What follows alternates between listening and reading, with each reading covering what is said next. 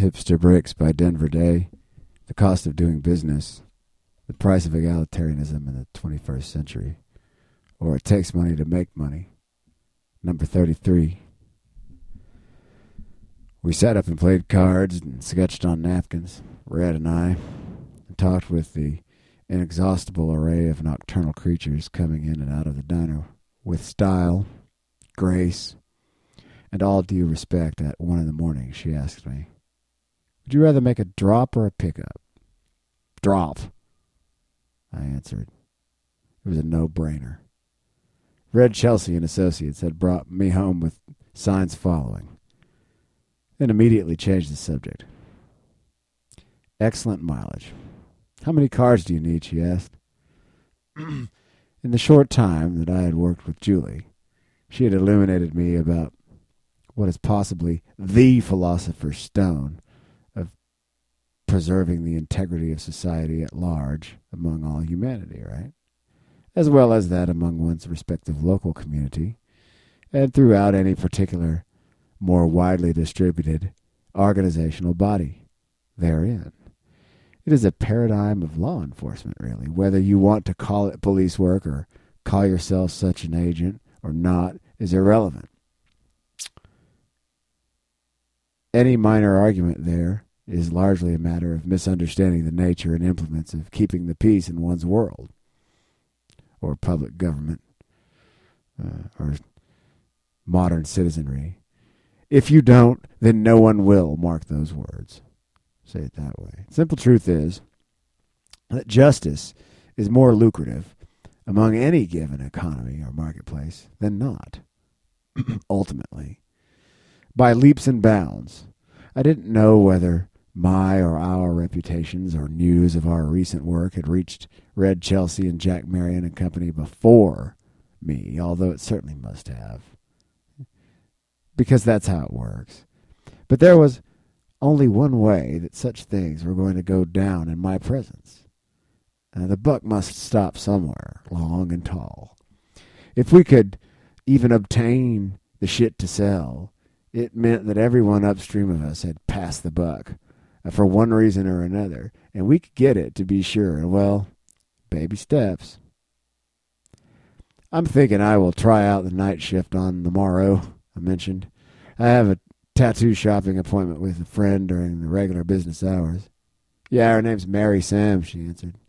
"She's early tomorrow. Come by here and catch her getting off about noon." Well, at least the foregoing seems to be true of certain more clear-cut parameters of criminal activity. So-called white-collar crime has its loopholes, which remain in place because of the very same game-like nature which primes the hungry pump of the street crime jungle. But there is a bottom to anything uh, that contains shit. Uh, the intestines just vary in length. And anyway, somebody has to get the coke, because old money does not wish to regularly deal with street-level dealers, because anyone dealing with street-level dealers gets ultimately pimped out at the street level. It's unavoidable. Uh, too close to the edit. So the wealthy buy in bulk, or make international trade agreements. I say this is the most important exception to the rule of civil crime being of less moral turpitude than anything else. That is, when entire groups of people, continents full, are snuffed so that daddy's little rich girl can powder her nose without getting raped by or getting syphilis from the wrong kind and the wrong color of poorly educated person, or mama's boy, or what have you, for an example. And remember, just because it's violent doesn't mean it's not just. And I'm not talking about capital punishment where some poor motherfucker sits in solitary confinement for twenty-five years before some vengeful old chain-smoking lady comes in and watches some guy with a Bible, Bible shove him full of cyanide and strychnine. As the Monty Python would say, that is something completely different.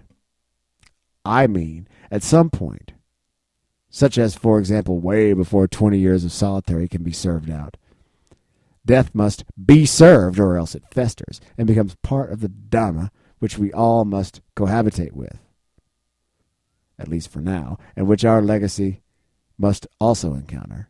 until we grow new eyes or move ourselves. The comma, which causes such dharma, could be thought of like this. The rape victim does not enjoy the extra two hours of being hogtied to a cattle chute. Rather, the capacity for enjoying such things is engendered in the monster created by the act, who will not break the chain. That's one of the things I mean by fester.